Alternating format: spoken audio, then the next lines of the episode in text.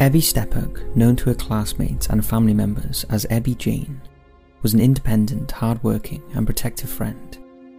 Her devotion in close relationships and drive to renew a prosperous life for herself was cut short by an unexplainable, unsolved murder in October of 2005, leaving all who knew her across her hometown of Little Rock, Arkansas, grasping for answers in a sea of evidence that drowned us all in doubt.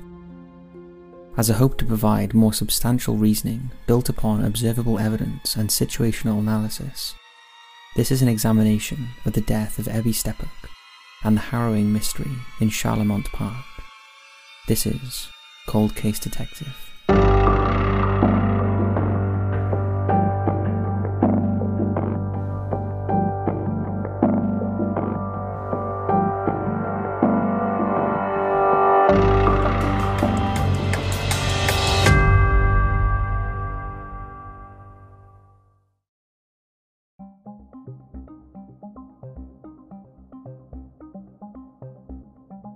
Ebby was born on March 31, 1997, to parents Laurie Jernigan and Peter Steppach in the suburbs of Little Rock, Arkansas. Growing up in a close knit community, Ebby was raised with strong ties to her family, especially her mother, who once said, I knew when she took a breath, her first breath, that we would be close and that she would be a very special young lady. As Ebby grew, so did her family, and years later, Ebby and her older brother Trevor were joined by their youngest sister Harris. The children were close, spending a lot of their time with their lovely grandparents or at church. Both their intermediate and extended families were incredibly artistic, and the Steppach siblings were raised in creative environments. Ebby loved photography most of all, and as she got older, found a particular liking to trendy fashion. She quickly crafted a hobby through cosmetology, learning the basics to hairstyling and makeup applications. By the time she was in high school, Ebby started contemplating her future and set her sights on becoming both a cosmetologist and a real estate agent. Coupled with career dreams, Ebby also cultivated a compassionate mindset towards her peers. She took it upon herself to look out for the safety of family and friends, going out of her way to protect loved ones from both themselves and external forces. She helped those stuck in a rut, inspiring more than a fair share of positivity throughout the community. Along with her deep rooted kindness and empathy, Ebby was also severely independent, forging her own path as she neared adulthood and making decisions based on her own wisdom and understanding, not allowing the recommendations of others to sway her opinion. This fierce individualism started taking its toll on Ebby the summer before her senior year of high school. Wanting to break free from the restraints of private school, she transferred out and enrolled at Little Rock Central, the summer before she started public school, Ebby also received employment at a Foot Locker shoe store in McCain Mall. Around this time, her mother, who had since gotten divorced and remarried, noticed a change in Ebby's demeanour. She claimed Ebby was much more argumentative, staying out past curfew to attend local parties and going against the grain of what had been a staple set of rules in the Steppach household. Ebby's parents also wondered if her personality changes were synced to a recent relationship Ebby had entered with a new boyfriend, a boy Laurie did not approve of and felt was changing her daughter for the worst. Ultimately, these newfound family clashes, combined with independent spirit, drove Ebby to move away from her parents' home and split time living with her grandparents, with her older brother Trevor, and with friends from school. One of those friends, Danielle, mentioned that Ebby had been struggling with something unknown, frequently wanting to clear her mind by going on long drives down the highway with music blasting. Danielle claimed these midnight escapes usually helped, but she never truly understood the main reasoning behind it all. Once senior year kicked off and October came around, Ebby began a trend of truancy in school, failing to show up to class on multiple occasions. All of the strange behaviour peaked on October the 24th, 2015, when Ebby returned to her mother and stepfather's house to inform them that she had been gang raped by four people at a party the night before. She was certain the incident had been recorded by a cell phone and demanded justice be carried out. Ebby stormed out soon after, thought to be out for revenge on the four suspects herself. Her communication became sporadic and worrisome, making little sense to her friends and family. Then, on the afternoon of October the 25th, Ebby made one last phone call to her brother, stating she messed up before the conversation cut off and she was never seen again. Her disappearance disturbed Little Rock for two and a half years, until May of 2018 when the remains of Ebby Steppach were discovered in Charlemont Park, and her unsolved missing persons profile transformed into a homicide cold case.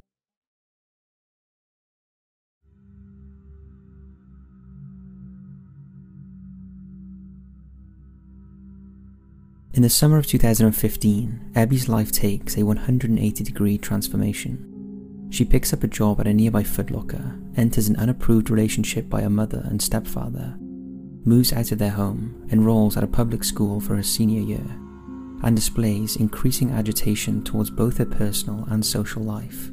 As the leaves change colours and the warmth of summer turns to the chill of autumn, Abby continues to worry her friends and family through missing more school than she ever has in her past skipping classes for unknown reasons. The pattern of truancy peaks on Wednesday, October 21st. Danielle, Ebby's friend, whom she has been staying with at the time, texts Ebby informing her she'd be running late at her doctor's appointment, and if Ebby needed to leave for school by herself, that would be okay. Ebby was supposed to drive Danielle to her own charter school called the Lisa Academy, but Ebby responded with a text that read, No, it's not a big deal at all, I swear. I really didn't want to go today anyway, because there's all that drama. Danielle would later say that she had no clue what the drama Ebby could be referencing. Despite this, the friends still got together later that evening and were in good spirits per usual. Two days later, on the night of Friday, October 23rd, Ebby attends a party by herself.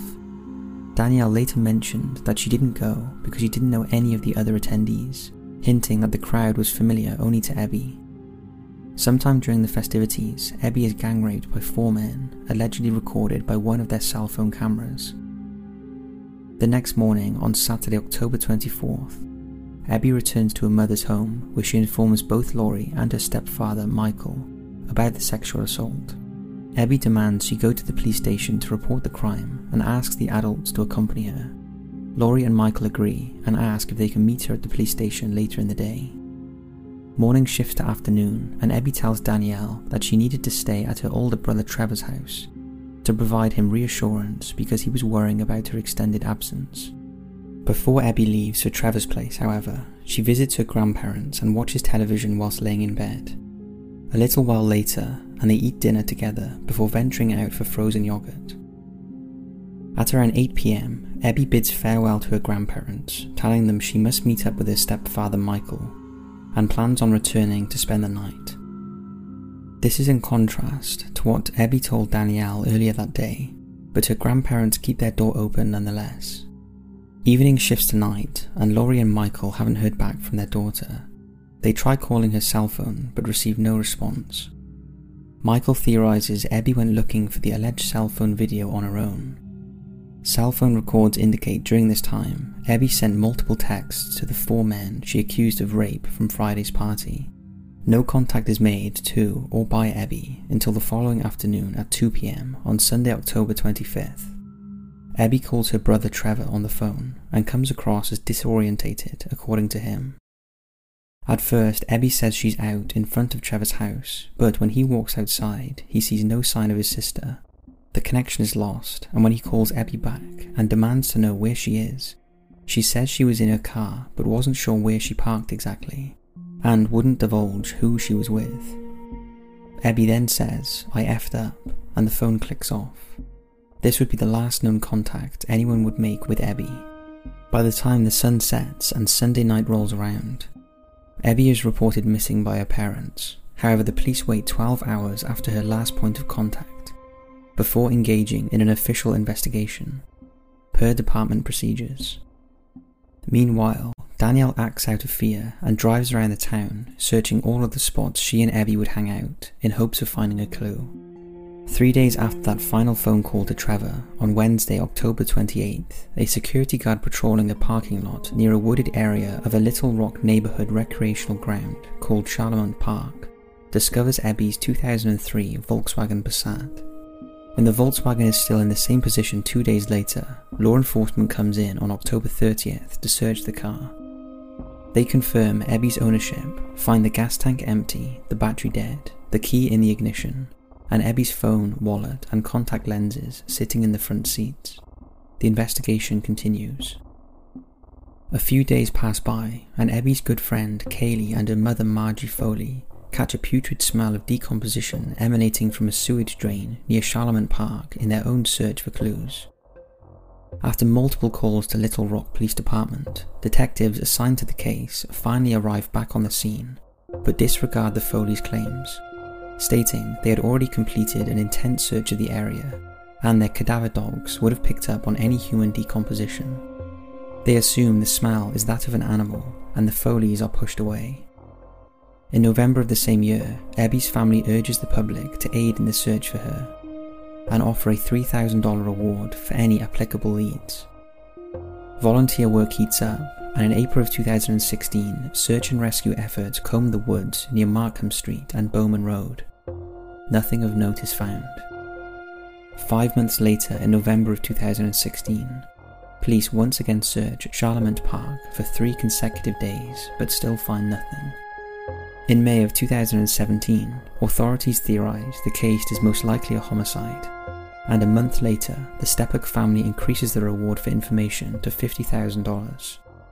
In October of the same year, the Steppach family hires an additional private investigator, TJ Ward, who worked on the high profile Natalee Holloway case in Aruba they gain an international following when Dr. Phil interviews Laurie and Trevor weeks later in December of 2017. Investigators reach a major breakthrough in May of 2018 when another search through Charlemont Park upends skeletal remains from a drainage pipe. Police immediately send the bones in for testing and soon reveal they are the confirmed remains of Ebby Steppach. In October of 2018, three years to the date after Ebby disappeared, law enforcement announces that the medical examiner discovered Ebby's preliminary cause of death, but would not release any further details or what the COD result was, due to the case still being an open homicide investigation. As of today, there have been no further updates, however, police are still inviting anyone with information to come forward.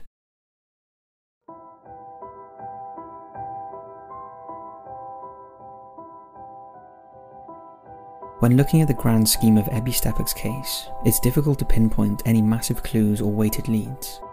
But under a microscope, there is one corner of the evidence bank that could withhold keys to unlocking both who Ebby was in contact with before she disappeared, and with how the initial investigation was muddied with inconsistencies. Answers might hide in the cell phone records.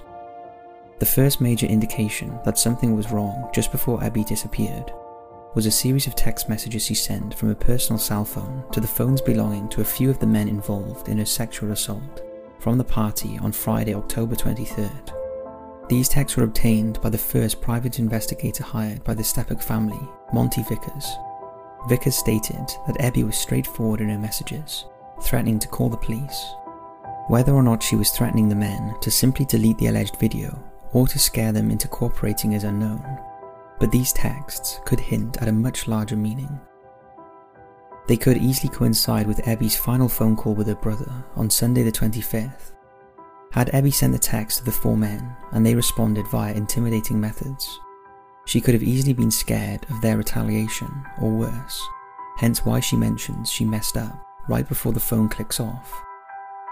Sadly, the police never looked into either the texts or the final phone call to check the towers where these communications pinged, so the approximate locations of the interactions cannot be certain. If the ping data is ever collected and analysed, the footprints of Ebby and her cell phone records could shed unbelievably helpful light. The other confusing and suspicious anomaly from the cell phone documents is the mysterious pair of phone calls made from Ebby's phone to the Little Rock Police Department on the night of Saturday, October 24th. Each call was logged in the records as an outgoing connection to the LRPD, each lasting about one minute long. The Steppach family believes the calls were Ebby's first and second efforts to alert the authorities about the previous night's rape. But most perplexing of all, these two calls are not logged anywhere by the Little Rock Police Department. According to reporter Ginny Monk, officers told the mother they had no record of those calls. No scribbled note about the rape of a young woman, no call log tracing the seconds spent on the phone. Not only is it an unfortunate lack of documentation, but it also gives the LRPD a suspicious framing. How do consecutive calls from the same person claiming they have been sexually assaulted go completely ignored? And if the calls weren't reporting a rape, rather Ebby calling to express worry about her current and unknown situation, why did the dispatcher fail to alert authorities? Or worse, law enforcement might have figured it was a boy crying wolf situation. Regardless, without proof the calls were legitimate on the end of the LRPD, Ebby's cell phone records are mostly a mystery. Why she called and what she said cannot be known, but at the very least, it ignites serious concerns regarding the investigation as a whole and the wavering confidence the public has in the first officers who handled Ebby's misguided case.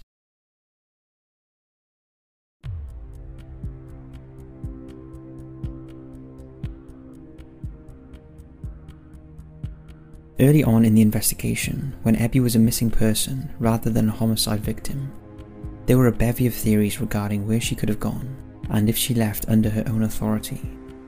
Knowing the little information we have now regarding her death and probable murder, those theories are no longer valid. Yet some corners of the internet wonder if Abby's fate could be the result of suicide. These theories suggest Abby had a mental breakdown the day she disappeared explaining her disorientated demeanour whilst on the phone with her brother Trevor. In a state of mental anguish and fatigue, she parked at Charlemont Park and found the sewage drain pipe to crawl into, either to decompress or hide from her pursuers. She would have then perished as a result of her environment. These theories are completely implausible, however, taking into consideration there would have been no way to commit suicide in the enclosed space. It was not cold enough for conditions related to hypothermia, and the searches in the area revealed no weapons or blood trails. It also makes little sense to believe dehydration or starvation came into play, as Ebby would not have voluntarily stayed down there long enough to die from those effects. And had she got stuck somehow, yelling or crying out would have alerted someone in the frequented suburban park, such as the security guard or the search and rescue teams. With zero evidence or sensible circumstances, suicide can be ruled out in regards to Ebby's death. Because police are ruling the death as homicide, it's no longer a matter of if Ebby was murdered, but rather who Ebby was murdered by. One prominent hypothesis by case followers pinpoint the idea of a serial killer being involved. Through careful inspection of recent Arkansas criminal history and murder data, no potential serialized patterns led to an explanation revolving around Ebby's death. However, due to the lack of suspects and volatile nature of serial killer discovery, it cannot be completely ruled out considering future breakthroughs or findings. On a similar note, many locals in the area often wonder if gang activity played a role in the case. Little Rock is unfortunately infamous for the illicit actions of gangs and their members, especially in the last 30 years. Known crimes perpetrated by Little Rock gangs include assault, murder, and drug and sex trafficking. Had Ebby gotten involved with the wrong people, either that day she vanished or in the months leading up to October 25th, when she was exhibiting vast changes in both personality and attitude, it could have led to a Little Rock gang taking control. Something Ebby may have been experimenting with drugs or alcohol, and had accidentally wandered too far into that sphere of the city. It could also give deeper meaning to her final comment to Trevor on the phone when she said, I messed up. Maybe it wasn't just referencing the moment, but rather a collection of moments that caused Ebby to spiral into a broken situation without a fix. The most prominent and realistic theory, however, outlines a possible murder scheme by either one of, a few of, or all of the four men accused of sexually assaulting her the night of Friday, October 23rd. Regardless of whether or not they were members of a gang or affiliated party, the four men were both the last people Ebby contacted outside of her family and have explicit motive for manslaughter. If the men were guilty of rape and Ebby knew there was video evidence, they would have wanted to keep her quiet about it. Judging by both the family stories of Ebby's perseverance on her own Twitter feed from 2013, Ebby wasn't afraid to state her opinion and make her displeasures known.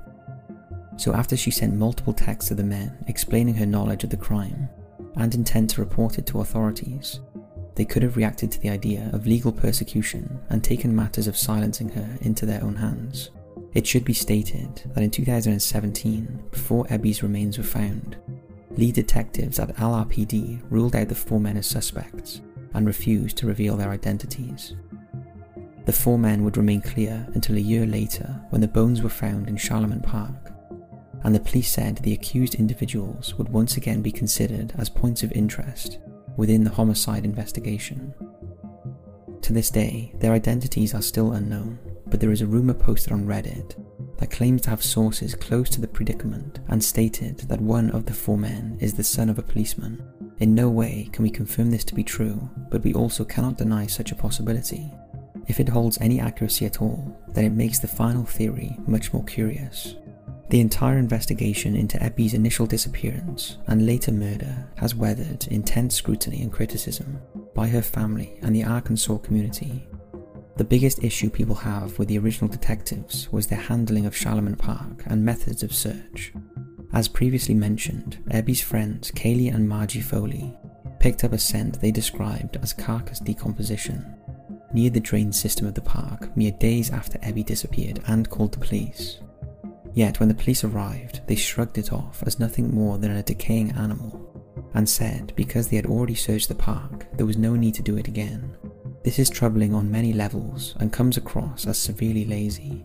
A young teenage girl is missing and thought to be in trouble, so if smells of decay are discovered close to where her car was found, it shouldn't matter how many times the area was searched, it needs another checkup.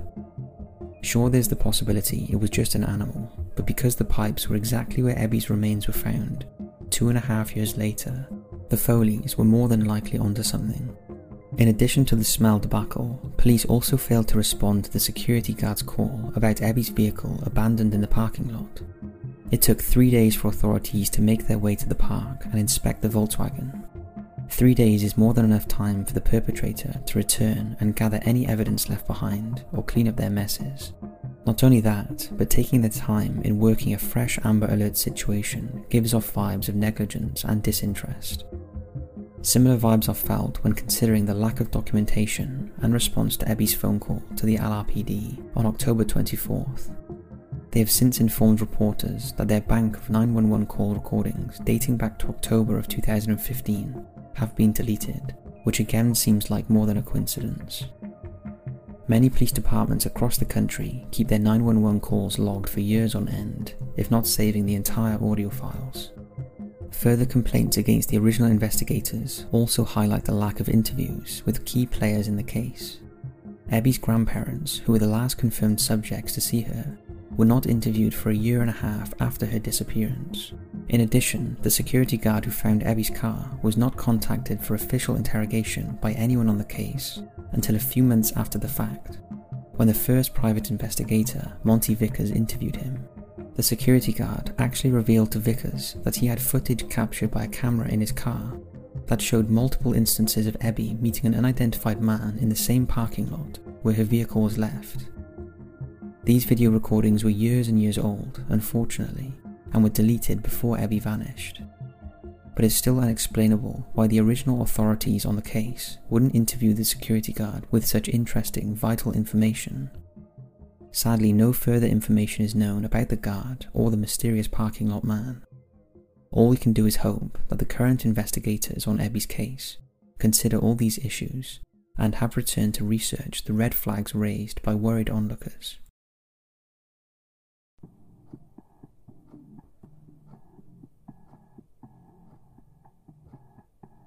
Before we divulge our hypothesis of Ebby's unsolved murder, we want to make known our conclusions presented in Cold Case Detective are purely logical speculation, based on evidence, circumstance, and factual subtext. We are only privy to the same information presented in each video, and we do not attempt to promise certainty or an expert guarantee on the findings we reach in closing. We simply observe, research, and report. This case is especially confounding due to the major lack of published details or released documents for public analysis. On one hand, it makes perfect sense. The case is an open investigation, and law enforcement rarely discloses details of ongoing homicide cases in order to protect the victim, their family, and not let the perpetrator gain a leg up. But on the other hand, it creates a rift in community speculation and conspiracy, while rumours like the involvement of the police's son are spread through the volatility of the internet. being unable to confirm nor deny any reports or musings causes headaches more than it relieves the haziness. From our vantage point, we speculate that Ebby had courageous intentions when she left her grandparents' house on Saturday, October 24th. She was not going to let the abusive actions of her four attackers go unnoticed. And when she received no assistance from the call she made to Little Rock Police Department, she stuck up for herself Ebby's mother Laurie said Ebby never kept secrets if it meant compromising somebody's safety, and in this case, Ebby wasn't going to sit back and let that very thing happen to herself. She messaged a couple of the attackers threatening legal action and making it known her knowledge of the video proof. Inciting fear and wrath in the men she texted, the four attackers either reacted to the incident themselves or found associates to carry out what was about to happen. The men potentially then pretended to show remorse, saying they would delete the videos and apologize in person. Ebby wanted to see the best in everyone, could have innocently agreed to meet them in hopes to resolve the ordeal. That is most likely where things went wrong. The meeting place was probably not Charlemont Park. Rather, Charlemont Park is where Ebby's car was driven and left to run dead, throwing off investigators and giving the perpetrators time to deal with Ebby's corpse. When the initial search of the park was finished by police, the body was moved to the drainage pipe, causing the decaying smells detected by the Foley family, and explaining why the cadaver dogs never picked up any scent during the first inspection. How many times afterwards the body was moved, if at all, cannot be known for sure. But there's a chance it was not there the night of Sunday, October 25th, when the maidening mystery began. The true actions of the original detectives, the four men accused of rape, and any co-conspirators cannot be confirmed until arrests are made and case details are announced. Until then, all we can do is honour Ebby and her memories with grace and dignity. She loved going to the beach and listening to the ocean. She loved the sunshine, the sand, the seashells, the serenity. Her mother told the following story in Ebby's obituary. She was 10 years old during a vacation when a tropical depression was going to last for seven days. Ebby wanted to go out and play, and her mum said, We're praying the storm away. She walked right out into the storm and prayed it away, and the rest of us watched the sun come out, and the rest of the week was full of sunshine. The beach was one of our favourite places, and I will always feel as if she's still there with me. Hopefully, Ebby is cascading in the warmth of a different kind of beach, wherever the next life takes us. Meanwhile, we must remain diligent to bring closure to her unjust murder and bring peace to the Steppach and Jernigan families. Ebby would go to the ends of the universe to help her friends, to protect her loved ones, and lend a hand to those in need of help. Let's return the favour. If you have any information regarding the murder of Ebby Jane Steppach, please call the Little Rock Police Department at 501 371 4660 and visit the official Find Ebby Steppach Facebook page for updates. This has been Cold Case Detective. Follow us on Twitter at Louis Gang Entertainment, on YouTube and Instagram at Louis Gang. It will mean so much to the whole team.